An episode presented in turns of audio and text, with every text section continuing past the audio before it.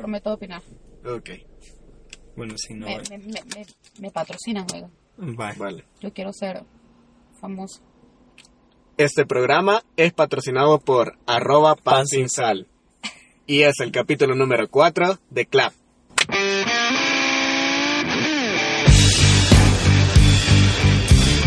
Ok, ya conocí esos amores volátiles, fríos, fugaces, fáciles, fingidos, filosos y frágiles. Ya conocí esos amores acelerados con besos de envases y roces atropellados. Bienvenidos una vez más. Estamos acá, Vladimir, yo, y esta vez tenemos audiencia. ¡Hola! Arroba pan sin sal está con nosotros. Hola, amigos. Yo los saludo aunque no me puedan ver. Estamos, estamos progresando. Queríamos tener un auditorium lleno de gente escuchándonos, pero en su lugar tenemos a Inge. Y una camioneta. Y una camioneta. En mi opinión ya vamos progresando. En fin, ¿qué tal las vacaciones? ¿Cómo las pasaste? las vacaciones han sido las peores vacaciones que he tenido porque no fueron vacaciones. Súper. Regresar de la universidad ha sido como Por vivir siempre a- proletariado, nunca improletariado. amigo. ha sido vivir acribillado por tareas y actividades que pude haber realizado en vacaciones, Por pero que, pero que decidí no hacerlas en vacaciones. Ok, tú, Inge, ¿cómo la pasaste? Tranquilo. Me valió madre la universidad. Como siempre, no hice nada y pasé echando la hueva. Súper cool. Vos, Andrés, Pues... siempre responsable, nunca irresponsable. A ver, que la mitad de la vacación fue mala, pero luego pasé dos días en Guatemala que fueron un poco intensos. Sí, como todos los viajes a Guatemala que provienen de la universidad son intensos. Eh, no, no fue de la universidad. Fue Pero fue con gente de la universidad Ah, y es lo mismo. Eso sí. Ah, En fin, estamos bueno. acá, un día más, clap. Eh, regresando al tema de las noticias, Sí, noticia. pasa que mi aclamado director, uno de mis directores favoritos, Denis Villeneuve, ya entró en proceso de, pro- de preproducción para la película Dune, el remake de esta ya clásica historia que es muy conocida por un gran sector de los frikis.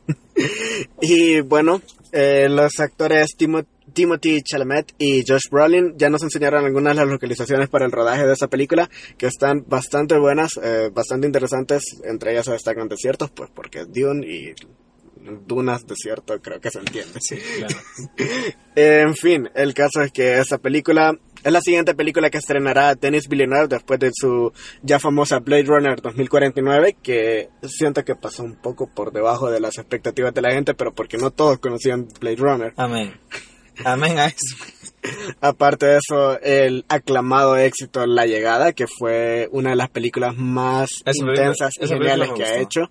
Y también Prisoners y Sicario, que son películas majestuosas en todo su sentido.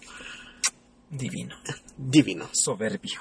Así que tenemos Dune. Eh, ¿Algo que esperan al respecto?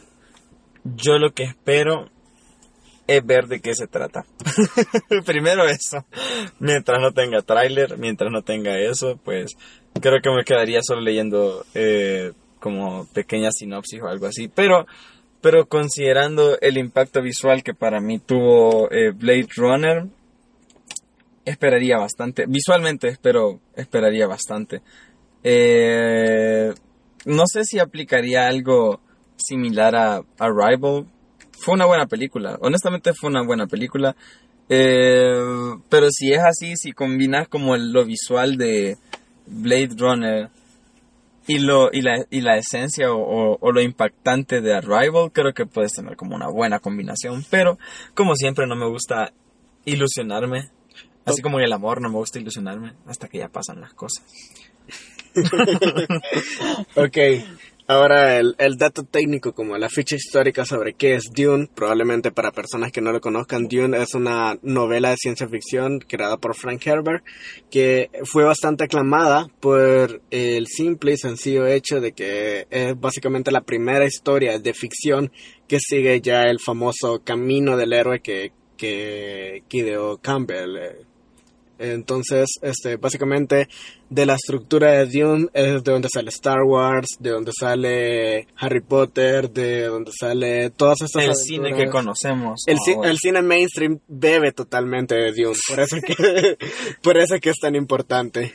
Eh, y bueno, no sería la primera adaptación que se hace. De hecho, en un principio su primera adaptación la iba a hacer Alejandro Jodorowsky, que es director argentino, si no me equivoco. Y hay incluso un documental en Netflix sobre todo el proceso de producción que, de preproducción que estaban realizando para crear esta película, en el cual se involucraban grandes figuras como este, si no me equivoco, Mick Jagger estaba involucrado como uno de los Damn. Sí, eh, Orson Welles, que ya sabemos todos que es quizás el mejor director de la historia del cine. Eh, un montón de figuras que eran como bastante relevantes. Al final la película no se terminó, no se terminó de producir. En su lugar llegó David Lynch, ya un director que tiene un gran peso, un- eh, su nombre tiene mucho peso dentro de la industria del cine. Y él crea este, Dune. Es una película que si bien no es su mejor película, eh, sí se pueden sacar muchos valores al de- respecto a ella. Y bueno, es, es un acontecimiento enorme para las personas del mundo friki y que estén Pero de la- del, del friki, buen friki. Del porque, bu- porque hay que separar friki mainstream Ajá, no, no del friki y buen friki. Hablo del friki que a huevo es eh, el tipo que lee hasta... Yo soy friki mainstream. Casi. Ok, yo sos más friki friki. friki friki. Friki, real friki, no fake friki. bueno, en, en ese caso, pero los dos son real friki. En todo caso, es la corriente que sigue. Bueno, no me importa. Solo quería que sonara cool. En fin, el caso es que es un acontecimiento interesante que se vuelva a rodar una película respecto a esta, eh, siempre en live action, ya que también la primera opción era hacerla live action, pero bueno. Y eso. Y ya. Eh, Dune, muy pronto en cines, esperémosla. No- y no dado yo tengo fecha. mucha... No- no han dado fecha, No, creo que no han dado fecha, porque apenas está el proceso de preproducción. Pero yo sí espero bastante esta película, sabiendo que es uno de mis directores favoritos y también que es una historia que tiene mucho de dónde sacar. Ok. Tranquilo. Bueno, podemos comenzar con la siguiente sección, que no sé cómo se llama, pero va Vladi. Vladi prosigue. Mejor entrada que hacer cerveza con Te lo juro. Te lo juro. Bueno, después de esa entrada no, publi- no pagada, porque literalmente fue un... Luego de esta Eh, pauta, Esta- Esta pauta comercial. esta pauta comercial, esta bella entrada, prosigue Vladi. entro yo. Después de esta bella entrada, entro yo. Así que, Vladi, cuéntanos. Eh, mira, como teníamos el problema que no sabíamos de qué íbamos a hablar, eh, la maravillosa idea de retomar una de las mejores películas que he visto en los últimos años, yo lo miro así de esa manera, pero de ahí la vi, porque de hecho la vi, y dije, es Qué cierto, responsable. es cier- o sea, o sea, fue como, la vi como a la mitad, porque lo están dando en la tele, entonces aproveché a verla, Bueno, pero responsable. y, y, y dije, me recordé lo genial que es esta película. Y estoy hablando de Baby Driver. No sé si en ocasiones anteriores en el podcast hemos mencionado algo de Baby Driver. Eh, creo que no, la verdad. Eh, De hecho, tampoco es su director, de Edgar Wright, que me parece muy bueno. sí, entonces vamos a hacer como un, eh, como un review de la película años después del estreno de la película porque es del 2017. Entonces, Porque esos reviews son los Porque buenos. esos son los buenos, donde ya viste la película cuatro veces y te dignas a dar una buena crítica. Ya lo dijimos la vez pasada, de hecho, que, lo, que las mejores críticas son las que surgen años después y de forma independiente. Sí, amigos. Eh, bien, entonces, ¿qué es lo que me gusta de esta película? Todo. Bueno, sí, o sea, si lo miro así eh, a grosso modo, casi todo. eh, lo miro grosso modo, no a grosso no, modo. bueno. No vamos a entrar en discusiones como, como la, la última vez. Eh, pero, bueno, considerando del hecho que soy, soy músico, toco la batería, bien por mí, cool. Entonces, digamos que, que, que el, el valor de, de ver cada, cada, cada corte, cada plano, cada acción de los actores súper relacionada con la música, o sea, que cada beat te, te, te mete y aporta a la trama, creo que para mí es uno de los mejores valores que puede tener esta película. O sea, eh, más allá de los planos o más allá de, de la forma en que se presentan las cosas, creo que esa técnica, que vos sabes el nombre, yo no me acuerdo cómo se llama, esa técnica de, mm, de mezclar, de que, la, de que la música te vaya dictando como como, o sea, o que la música te vaya aportando a la trama, o sea, que sea tan ligado, para mí creo que es una de las mejores cosas que pueden suceder, o sea, la mayoría de películas lo hacen, creo que al menos nosotros cuando editamos algún video, tratamos de que los cortes, eh, los cambios vayan acorde a un beat, sin embargo, en esta película, la música es, es la historia, o sea, cada canción te va contando como parte de la historia o te va fomentando la historia. Y, y para mí es como lo que la convierte en una super película. De hecho, eh, creo que la música va a un papel superior dentro de esta película. Casi que convierte Casi la que le hacen un película. personaje. Ajá, es- no, pero lo- a lo que iba a llegar es que casi que la música llega a convertir a- al filme en total en un musical. O sea, es... Sin cantar, nivel. sin Sin coreografías y sin cantos. Bueno, yo no, diría sin canto no, no, ni no. coreografía. No, no, no, o sea, mucha- yo digo coreografías sincronizadas porque decís musical y lo primero que se te viene a la mente son cosas como Annie, High School Musical, cosas donde ves a la gente ah, así como bailar raro. Esas no son las que se me vienen en la mente. Bueno, pues pero- a mí sí, a mí sí. Pero prosigamos. Eh, nada, entonces para mí creo que es uno de los puntos súper fuertes. Igual la manera de, de poner al personaje principal como personaje principal y hacer que él no se mueva de su situación como personaje principal.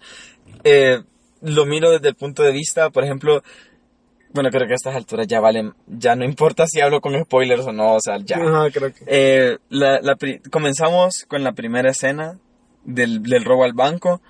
Una película de robos, de acción, de ladrones o mafia que te muestra robos, su acción se centra en el robo, no importando si su personaje principal está o no está ahí. Porque lo que interesa a la audiencia en ese caso es ver como la acción del robo, todo lo que envuelve el robo. Sin embargo, este director nos presenta a, a Baby en el carro, mientras todo ocurre al fondo. O sea, es bien interesante porque hasta cierta manera ya sabes lo que está pasando y te imaginas lo que está pasando. Y lo ves a él con la música haciendo cosas, eh, moviendo como Moviendo partes del moviendo carro. partes del carro, moviendo golpeando, ajá, golpeando el carro. Entonces, a simple vista, si, si lo vieras como en crudo, dirías como, entonces, ¿qué gracia tiene un robo al banco si no ves el robo al banco? Pero el robo al banco está. O sea, yo creo que el, el elemento au- auditivo, por así decirlo, porque lo escuchás, o sea, está la música, pero escuchás, eh, El escuchás el robo, escuchás disparos. Entonces, para mí, eso es como un mind blown completo.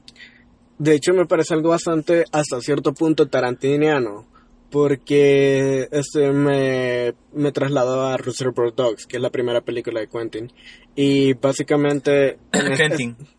Quentin. Eh, básicamente en esa película eh, tenés estos ocho personajes que son ladrones todos, que están hablando de su robo en la escena inicial.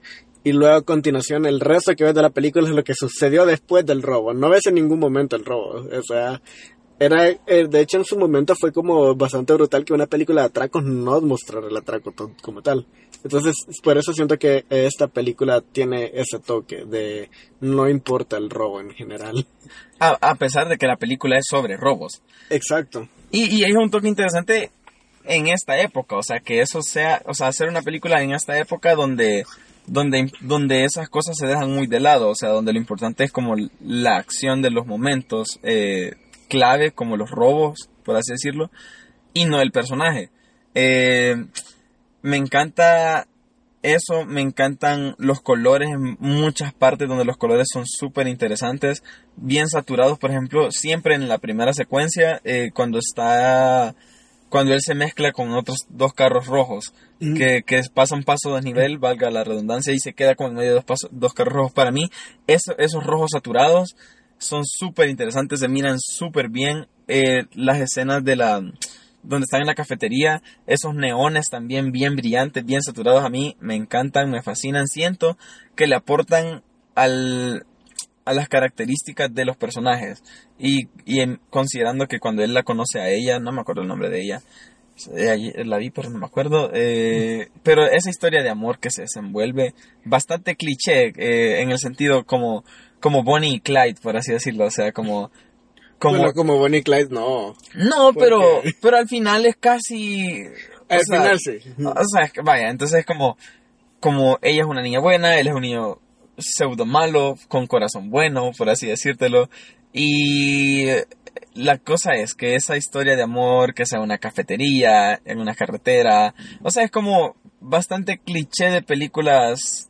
Eh, de hecho, no cliché de películas de acción ni de mafia, sino que cliché más de una película romántica. Entonces es como una mezcla de Es tipos de película. Una película Disney. Es, que, ajá, como una película Disney. Entonces es como una mezcla de una película de acción con una película de comedia porque tiene una comedia seria, sarcástica, pero bien chiva. O sea, eh, pero, pero es comedia, o sea, te hace reír y el sarcasmo te hace reír. Entonces es como comedia, acción, romance. Hay, hay escenas, no gore, pero sí bastante acción para, digamos, para lo que te trae acostumbrado a ver toda la película y llegar a la parte de la- del estacionamiento donde, donde matan al, al, al- al otro men. Es bastante fuerte si, lo, si, si consideras el patrón que lleva la película. En cierta forma, sí. Ajá, entonces, pero, pero esa mezcla... yo diría que lo más fuerte empieza cuando, ya en el último robo, cuando Ajá. decide hacer un- el ya reversa. Ajá, que esa se, se revela contra todo. Ajá, ajá. Ahí comienza como lo súper fuerte, pero no se mira mal, no se mira forzado, se mira muy natural y la música le sigue jugando, los audios, el audio, los efectos audio... los efectos de sonido, o sea, o sea le, le- le juega, juega un papel súper esencial y para mí es súper buena la película. De hecho que si quisiera hacer una crítica como de, Mm. de qué Resumirlo todo en una frase. ¿o bueno, mm, no, tal vez no, es que en una frase no podría resumirlo porque son diferentes cosas. Y de hecho, yo estuve leyendo también eh, un poco para apor- aportar y mencionaban algo que yo había pasado por alto y quizás aquí es como un 50-50. eh, que dice que cuando Baby está en el carro, en las secuencias de persecución, en las secuencias de acción, es una película totalmente diferente a una, a una película mainstream, por así decirlo. Pero cuando él sale, las historias se vuelven mainstream, por así, o sea, por ejemplo, él, cuando él no está en el carro, tiene, un tiene dos personajes con los que él tiene afiliación. eh, está el, el señor, que es como el que lo cuidaba, que es el, so- el sordito con el que habla en señas, y está la, la chica. Entonces, digamos, ya son dos personajes donde en una película de acción son los puntos débiles del personaje, que, lo, que doblegan su voluntad y todo eso. Eh, tenemos historia romántica, cliché, o sea, historia romántica full, a tope. Eh, aparece ella y la película cambia gracias a ella. Tenemos también la típica frase, un último trabajo, que era lo que estábamos hablando antes de comenzar. Lo que me gusta es que al menos esa frase, o sea, sí se dice, pero Se ocupa- cumple. ajá, pero solo ocupas la mitad de la trama. Sí, sí. Ya el resto cambia y eso. Por eso, por eso te digo, entonces es como un 50-50, porque no te deja de lado eh, lo mainstream que le gusta a la gente con lo super cool y dope que puede mostrarte el cine. O sea, es, eh, es extraño y funciona. A mí me gusta, es como un desmadre que funciona. Lo genial de toda esta mezcla, y bueno, quizás lo más relevante respecto a su director, es que es la primera película que él hace que se podría decir que es más, la más realista. Porque, bueno, ya Edgar Wright viene como de una tradición de películas con un montaje que no se lo quito, sus montajes son increíbles, créanme que veo una película de él y es como una biblia de cómo, de cómo montar algo. Es, pero este, todas sus películas son como, por ejemplo, Scott Pilgrim, Hot Ujú. Fuse, The End of the War. Este, este, todas son, o sea, tien- tienen esa estética de en algún momento no van a cumplir lo, lo real. Todas se aferran a lo fantasioso. Ah, por ejemplo, en la, en la última escena de Scott Pilgrim, que le sale una espada del pecho y que con ella puede luchar contra su enemigo final o eh, The End of the War, que básicamente es, es una historia de cómo una noche borrachera se terminó convirtiendo en una batalla por salvar el mundo. Entonces, todos todas estas películas vienen de, aferrarse a la fantasía en cierta manera y con un montaje que no, no va sobre lo real, todos son, todo es como súper... o bueno, por ejemplo, Scott Pilgrim, hay momentos en los que se intercala el sueño de la realidad y no desentona porque tanto el sueño como la realidad tienen esa misma estética de que en algún momento alguien puede salir por detrás a pesar de que no estaba ahí o Mm. que salen los cuadritos esos similares a videojuegos y Mm. cosas de esas entonces este todas tienen como ese estilo y de repente Edgar se estrena con una película que sí se podría decir que tiene una estética 100% realista Sí. y que es muy buena es un cambio totalmente interesante Sí, de, de hecho, de hecho sí, o sea, es súper realista. Porque, por ejemplo, eh, vaya, tenemos como un contrapeso. Misión imposible. O sea, Misión Imposible, Tengo que aceptar que no he visto ninguna película de Misión pues yo Imposible. sí. Pues yo sí porque Me encantan. te encantan. Te encanta. Yo amo a ese hombre, ¿ok? Bueno, pues yo no. Entonces, Siento ama a Tom Cruise. enamorada. pero es por él, o sea, vos la ves por él porque te gusta él. Ok. Inge levantó sus cejas eh, muy, muy sensualmente. Es chulo, ¿qué te puedo decir? Pero, pero, o sea, pero más allá de eso, en cuestión de historia, son cosas como bien fantásticas. O sea, gadgets super futuristas, situaciones como edificios super altos y te, te tiras desde la milésima planta y sos como un gato y caes de pie. O sea, son cosas que no pasan. Ajá. Y, y vaya, por ejemplo, también otra película que es bastante similar, digo yo, o una saga de películas, por ejemplo, de, ¿cómo se llama? Ocean's Eleven, Ocean's 8, donde sale George Clooney, Brad Pitt. Esas son buenas. Son buenas, son buenas, pero siguen siendo bastante fantásticas con respecto a sus situaciones, pero mantienen realismo. O sea, Sí, no es tan sí, sí, irreal como Misión Imposible, pero tampoco es tan real como, como Baby Driver. La, la cosa, co- mi problema con esas películas es que decían que tenían tanto dinero para hacer un robo. Y, y güey, o sea, Y seguían robando. con- contra- contrataban una máquina para hacer un terremoto. Yo no creo que eso sea barato. Yo sé. Sí. Y va, esas películas también son buenas por la, tam- porque la música también le juega, le juega mucho, o sea, le juega bastante al carácter de los personajes y al carácter de las situaciones. Pero hay cosas que son bien irreales, como por ejemplo el, el típico de, de, de película de espías de tapar la, de, de tapar la cámara con un teléfono. Eh. Por ejemplo, eso salió en, en esta última que salió con Sandra Bullock, Ocean's 8, no sé si la viste.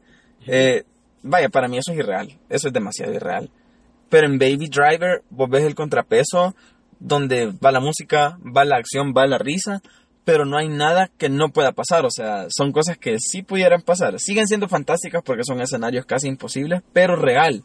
O sea, es como Planteado de una forma realista. de- demasiado real. O sea, vos decís, ah, yo voy aquí en una carretera en El Salvador y podría haber una persecución así de chiva. Nunca va a pasar. Pero, Pero, podría. pero podría. Entonces, para mí, Baby Driver creo que en estos últimos años ha sido de las mejores películas. Visualmente, auditivamente, súper genial. Y nada, o sea, creo que no tengo... Lo que, lo- algo solamente para agregar que prácticamente en toda, toda la película se maneja bajo música diegética. Eso. Eh, por, por si alguien necesita la aclaración técnica, existen dos tipos de música dentro del cine, que es la diegética y la extradiegética. Eh, la extradiegética es como todo, toda la música, digamos, en una escena romántica se les pone un piano. Ah, y- tipo orquesta y Ajá, todo eso. Ajá, tipo orquestal Sinfónica. y sinfónico y super sweet todo. Pero este, la música diegética es música que literal está dentro del contexto de los personajes, que los personajes lo están escuchando, Ah. que están interactuando con eso. Sí, es cierto, eso sí no lo había dicho. Entonces, básicamente toda la película tiene sonido diegético y básicamente toda la película está manejada bajo este montaje de sincronizar este tanto sonido y audio. Perdón, sonido y imagen. Sí, ajá, sí, porque es cierto, porque toda la música que oís, o es música que, que Baby oye en su iPod, o es música que él crea porque él crea música con las grabaciones que él hace, o es música que suena en la radio, o es música que oye alguien cantar, o sea, siempre O en la está. tele. Ajá, no es como, es cierto, no es como música que, que de la nada suena y como, ah, transición. No, o sea, es como, esta es la música, y esa música te sirve como transición. Eh, nada, yo- Dato técnico, solamente se crearon tres canciones para esta película y fueron covers. Y ya yo con eso me despido. ah, bien, eh, nada, así que ahí está. Si quieren ver una buena película y no la han visto, pues, Baby Drive. ¿qué hacen con su vida? Una gran recomendación. ¿Qué hacen con su vida viendo Rápido y Furioso? Mejor miren Baby Drive. Y- Baby Drive es el Fast and Furious de, de, de la, de, de la Baby Drive es el Fast and Furious del buen cine. Ajá. Eh, bien, Bueno, y acabando con el universo de Baby Driver, nos trasladamos al universo de J. Cole con una pausa musical y su canción Wet Dreams. Cold. Cold world. Yeah. Let me take y'all back, man. As I do so well. Wasn't nothing like that. Man, it wasn't nothing like that first time. She was in my math class. Long hair, brown skin with the fat ass. Sat beside me, used to laugh, had mad jokes. The teacher always got mad, so we passed notes. It started off so innocent. She had a vibe and a nigga started digging it. Uh, I was a young and straight crushing, trying to play the shit cool. But a nigga couldn't wait to get to school. Cause when I seen them thighs on it, and them hips on it, and them lips on it, got me daydreaming, man, what? I'm thinking how she rides on it, if she sits on it, if she licks on it, make it hard for me to stand up. As time goes by, attractions getting deeper. Wet dreaming, thinking that I'm smashing, but I'm sleeping. I want it bad, and I ain't never been obsessed before. She wrote a note that You ever had sex before? Damn. And I ain't never did this before, no. And I ain't never did this before, no.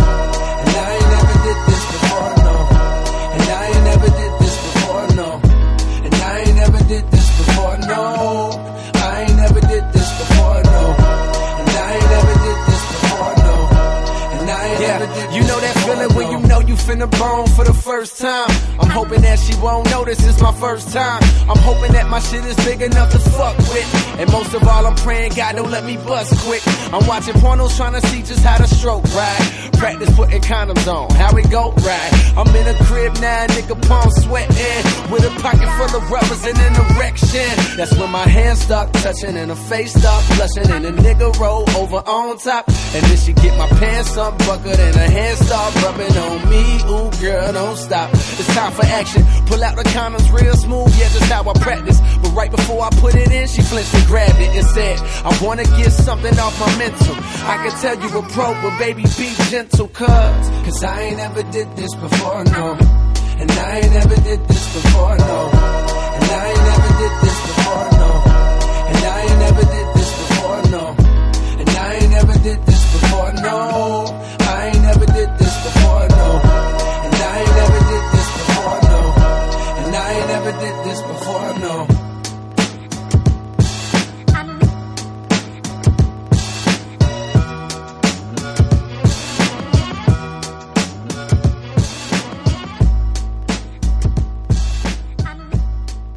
Bueno, amigos, estamos de regreso. Qué buenísima canción, excelente, me encantó. Espero que a ustedes también. Y si no, pues, y si no, pues sugieran canciones para la próxima. Pero mientras ustedes no nos digan qué poner, nosotros vamos a poner lo que nosotros queramos. Básicamente. Basically. Eh, bien, eh, así que ahora vamos con Andrés. Trae algo preparado, supongo, para ahora. Y nada, ¿qué hay para hoy, Andrés? Para hoy hay... Tortillas, hay almuerzo barato. No. Es que ya estoy rayando un poco con eso, pero les juro que ya me estoy quedando sin material para hablar de, de Japón. En fin, anime. Ay, no puede ser. No. A ver, nada, trato de, tr- trato de hacerlo más o menos interesante para que...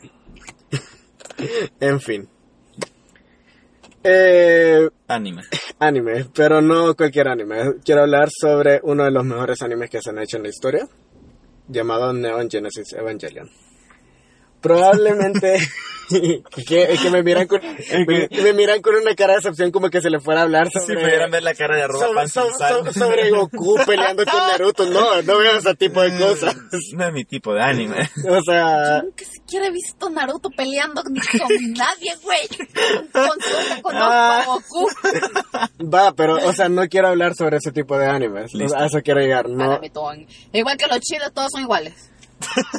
para mí también era así, pero por suerte he conocido muchas diferencias entre ellos. Conoció, conoció Evangelion y ahora va a dar algo diferente. No, también Changwook Park es muy bueno y es Vale, coreano. mejor quédate con Evangelion antes de que entremos en temas larguísimos. A ver, All Boy es una obra maestra y Ah, es de sí. Changwook Park. Sí, es cierto. Y es coreana, así que no me pueden decir nada. Oldboy la película. All Boy, la película, sí. Ok, sí, sí. No la versión gringa. Ah. Ok. Sí, Old- Oldboy es buenísima. Vale. Bueno, Bueno. pero no voy a hablar de Old Boy. Si quieren otro día les hablo de Old- Boy. Regresando a la Tierra, regresando Re- a hablar. regresando a Japón.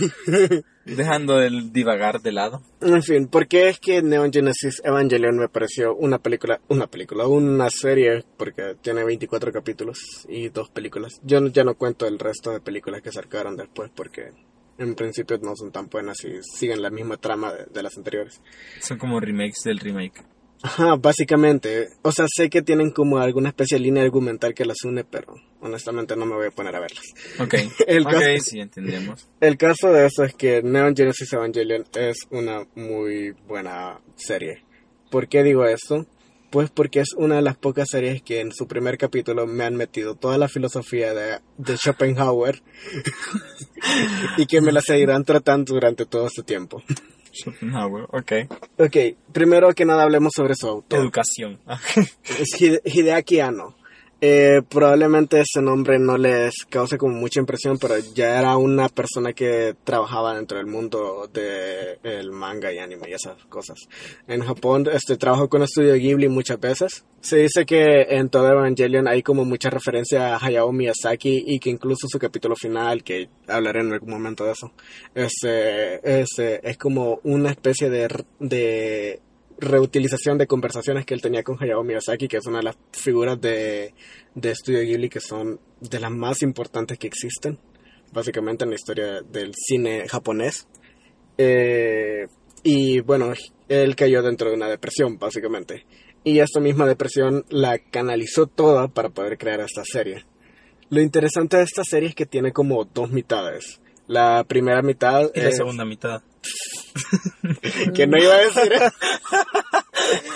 Lo siento, pero tenía que hacer un chiste tonto. Tan tonto para que diera risa.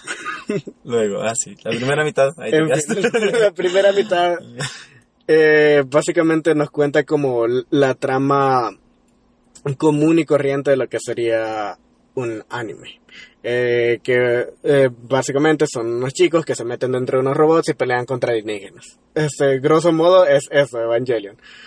Pero hay una pequeña insonancia que a diferencia de todos los de, to- de todo el resto de héroes que se nos han presentado dentro de la ficción Shinji Ikari que es el protagonista de esta historia es totalmente diferente a ellos porque Hideaki Anno no planeó Evangelion como una serie en la que los niños se pudieran identificar con su protagonista como suele pasar con Power Rangers Mm. Power Rangers entran en el robot gigante es como todo, sí, destruyamos y aquí peleemos.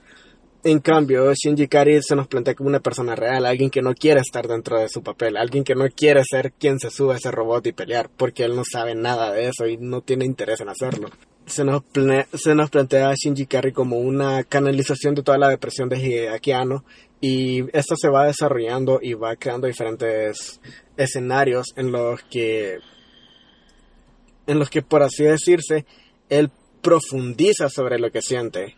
En algún momento de la serie, este, esta empieza a, a transformar a sus personajes y a revelar quiénes son realmente. Por ejemplo, eh, se nos plantea la líder de todo esto como una chica caliente, borracha y que de- vividora, pero después te das cuenta que esto es solo una faceta para eh, revelar este Su que- verdadero ser. su verdad, sí, básicamente, que es una simple herramienta de la gran corporación para la que trabaja, que es una persona que hace todo esto por odio y resentimiento hacia lo que ella un día vivió, porque ella es como la sobreviviente de una gran catástrofe provocada por estos ángeles. Bueno, alienígenas ángeles son como similares en esta serie. Eh, en fin, este, se, se nos plantea eh, unos personajes que en verdad son trascendentales dentro de, de- dentro de la historia y que a cierto modo todos van colaborando por crear una serie de sucesos que siempre se invocan en, Shi- en Shinji Ikari y que eso termina explotando gracias a ellos. Eh, en la segunda mitad todo se vuelve todavía más complejo. Eh, ya mencionaba en la, en la noticia a David Lynch, que es una persona que no sé si alguna vez ha visto una película de David Lynch. Creo que sí. El, el nombre del director me suena. Las, las películas específicas no me suenan. Pero sí, yo estoy seguro que sí. Bueno, básicamente él es como el, la figura óptima de lo que es el cine surrealista y al mismo tiempo independiente. Ok. Eh, David Lynch tiene una, una, una película entera que se llama Rabbit, que dura como 40 minutos, si no me equivoco. Que literal son un montón de cortometrajes este, unidos de, de tres personas que se han disfrazado de conejos. Y durante todos, y durante todo ese proceso, me ellos- suena. y durante todo ese proceso no, eh, o sea, ellos van hablando, pero sus diálogos no congenian co- con los diálogos de los demás. Entonces se han hecho un montón de teorías de, este, de lo que quiere representar y de qué son sus conejos y si lo que dicen, si se pone en tal orden significa algo. Entonces, todas- Casi como los fans de Marvel buscando easter eggs en todo lo que miran. básicamente, este, eh, eh, igualmente, otras de sus películas como este Er- Eraserhead, este, son como súper extrañas porque un tipo que de repente tiene un hijo, pero este hijo es un monstruo y, o, o sea, así como lo escuchas, sus películas son súper raras, súper weirdos, entonces, y, imagínate el montaje que tiene, que es como todo, i- imágenes estéticas y de pronto cambios y ese tipo de montaje es llevado al anime gracias a Hideaki Anno en esta serie. Y podrán decir, pero qué basura entonces, pero no. En verdad es una serie que sabe aprovechar mucho su animación. Es una hermosa basura. Un poco, una hermosa. No, no es basura. De hecho, no la categoría nunca como basura porque es una serie que, si bien no es, este, a nivel narrativo una gran serie que deja un gran, un gran mensaje, es quizás una de las series que más me ha ayudado a entenderme a mí como persona. Entonces, creo que su punto está dentro de la filosofía que plantea. Eh, hay un concepto que lo conocí por primera vez en esta serie, luego me di cuenta que es un concepto de Schopenhauer, si no me equivoco, que es el dilema del erizo. Eh, básicamente los erizos son unos animalitos que tienen como un montón de púas en la espalda. Y sí. cuando ellos tienen calor, están muy bien porque van por la vida tranquilos y no les pasa nada. Pero cuando tienen frío ocurren problemas, porque la única forma en que los erizos tienen de acumular calor es juntándose todos. Pero si se juntan todos, se hieren con las espinas de los demás. Damn. Entonces, es, eso es lo que nos plantea este Neon Genesis Evangelion. Animal Planet, amigos. Basi- básicamente, plantean a todos los personajes como que fueran este, erizos y los problemas de cada uno, las cargas que tiene cada uno, al final van acumulándose y centrándose en los demás, afectando a las demás personas y todo termina desembocando en Shinji Kari, que es el protagonista, y termina explotando, como ya dije. Que ¿Explosión literal o explosión metafórica? ambas. Pero ya vamos a llegar a eso. En fin, este, prosiguiendo un poco con lo que estaba diciendo, eh, la segunda la segunda parte del anime se pone así de intensa. Este, no, ya el diálogo empieza a ser lo primordial y pasa algo muy interesante. Regularmente, este, la serie de anime eh, para poder ser montadas, para poder ser realizadas, eh, se tiene como un equipo que está solamente dibujando, otro equipo que está solamente coloreando, Ujú. y después todo esto se junta y se monta en video, se le añade el audio y fin. Es un proceso bastante complicado y al mismo tiempo bastante que necesita mucho dinero. En ese entonces, este, la casa productora que ellos tenían no tenía tanto dinero. Ok. Entonces, muchos dicen que decae la animación en la segunda, en la segunda, en la, en la segunda mitad de la serie, pero yo creo que aquí es donde se da un plus. Hay una escena en la que muere uno de sus personajes, uno de los personajes secundarios, pero que más había aportado a la trama. Ajá. Este, y él tenía una relación con otra, otra, otra, otra de las protagonistas. Entonces, la escena en la que ella se da cuenta de la muerte de él es, es para mí una de las mejores escenas que se han hecho. Porque literalmente, este, durante esa escena estamos viendo en principio una regresión de lo que algún día vimos, que es ellos dos acostados en una cama. El- alguna vez vimos eso y en su muerte la vemos a ella acostada en su cama. Eh, ve que tiene un mensaje en el teléfono y le da play. Y no es como que todo eso lo estás viendo en cámara, sino que es, tú ves el teléfono nada más, sabes que ella está en la cama Es por- como- porque es su habitación. Como POV, como punto de vista o algo Ajá, así. no, es un plano fijo al teléfono. Ah. Eh, solo ves una mano que da play al, al mensaje que tiene en el teléfono y empieza a hablar él. Y durante, creo que son como tres minutos, estás viendo solamente eso, solamente el teléfono reproduciendo eso, y sonará raro, pero es muy, oh, hipno- y es muy hipnótico. Hipnotizante. Hipnotizante. Hipnoti- hipnótico. bueno, right. Este, el tipo va hablando y dando sus palabras finales y en serio, es una forma de profundizar en el mensaje bastante interesante. Aprovecha mucho los planos estáticos, aunque mucha gente es como, no, no me gusta ver planos estáticos, pero él lo sabe explotar de una manera en la que en verdad sean funcionales y narrativos al mismo tiempo. Eh, por ejemplo, tenés otro plano en el que por cosas de la vida se ve una de las manos gigantes del, del robot y está el este Shinji Kari parado frente a una ventana y ves como la mano lo está casi que absorbiendo, como quien dice, este robot te va a poseer. Se Y, y durante toda la serie va optimizando todos estos tipos de planos y en los últimos dos capítulos de la serie pasa algo sin precedentes. Se murió. No. No, que se muere el protagonista ya ha pasado. Principalmente los fanáticos de Game of Thrones sabemos eso. Ay, vamos de nuevo, amigos. no, pero pasa algo sin precedentes. Explotó.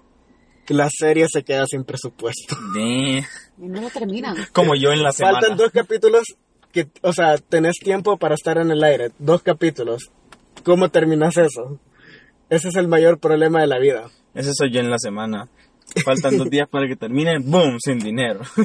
Probablemente, probablemente ustedes dos no, no están to- todavía muy hipnóticos con eso, pero créanme que les digo que... De hecho, que me estás comprando mucho. O sea, yo. Me estás comprando demasiado. Convenciendo. No, te lo juro. De, eh, eso, eso que estás hablando, mm, a a mí me, me parece interesante. Entonces, eh, hasta cierto punto voy a dar spoilers de las técnicas que utilizan, pero no es nada, no, no es nada relevante respecto a la trama como Con que no sea spoiler de Endgame disfrazado, está bien. Basta y sobra. Entonces, el caso, el caso es que este, en, en estos últimos dos capítulos la serie se queda sin nada de presupuesto. Aparte de eso, eh, en Japón ocurrió un como atentado, si no me equivoco, de, de una como secta. Y miembros que pertenecían al estudio, este, por, no sé si, no estoy seguro si murieron o si simplemente tuvieron que ser hospitalizados por eso. Pero, o sea, eso incluye no solamente reducción de, de la cantidad de personas que trabajan, sino reducción de dinero para poder laborar. Eh, ¿Cómo sacas ese proyecto adelante? Tenés todavía dos capítulos, lo que quiere decir 40 minutos que tenés que tener filmados. Y que hay que este, considerar que es animado, ¿verdad? Sí, es animado. O sea, que hay que considerar que animación lleva un proceso increíble, increíble. Sí, porque literal la animación no te permite improvisar como lo haces con las Los cámaras, sino que ahí tenés que tener claramente qué es lo que va a ver en pantalla. Y hay que acordarse que vas cuadro a cuadro, o sea, no es como, no es como podemos regrabar, sino que tenés que re- redibujar. Si, si te equivocas, es como tenés que redibujar como todo. A- aparte de eso que estamos hablando de televisión en lugar de cine. En, cine se suele utilizar 24 cuadros por segundo, es lo, es lo convencional. Pero en tele es diferente, son 30 cuadros por segundo, eso quiere decir 6 cuadros más. Damn. Entonces, ellos decidieron tener una de las mejores decisiones que he visto en mi vida. Ya toda la serie venía tomando como este plan este, introspectivo respecto a Shinji Ikari. De hecho, hay una escena en la que él, literal, desaparece del plano convencional este, y solamente queda su conciencia y está hablando consigo mismo y hablan sobre que este, el ser humano no se puede deshacer de su tristeza y no puede ser una camándula de momentos felices, sino que tiene que aprender a abrazar también los momentos tristes y él está negativo. Sí, así de intensos son los diálogos de la serie. Entonces, toma todas estas ideas este, introspectivas y ¡boom!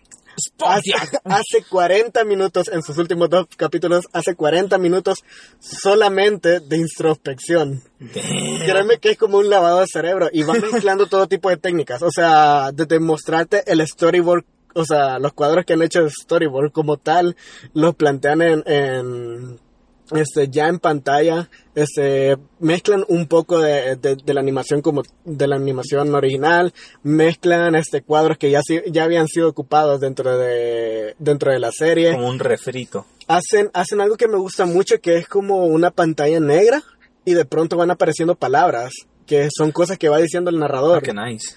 Y al mismo tiempo este, el narrador es como va interrogando a los personajes y los personajes dan su reflexión sobre algo.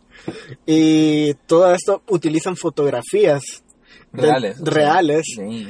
Y, y luego, este, dentro del último capítulo, este, eh, cuando él quiere tomar solamente el cómo- qué pasaría si fuera un mundo feliz y todo esto, eh, aún con mala animación, pero es, es- esto tiene un sentido narrativo, el hecho de que sea ese estilo de animación toda tosca, toda mal hecha, este, termina siendo este, un mundo fantasioso en el que todos los personajes se llevan bien, en el que él sí conoce a sus padres y todo ese tipo de cosas.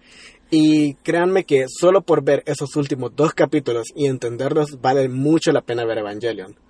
Posterior a esto se hicieron dos películas, un, eh, Rebirth Evangelion, que básicamente era como la serie, la serie trasladada a película, y luego de esto una película llamada The End of Evangelion, que es donde bas- que se le da cierta continuidad a la historia original que llevaba la película, porque esos dos capítulos, aunque no lo creas, dieron una cantidad inmensa de dinero que sirvió para hacer estas dos películas.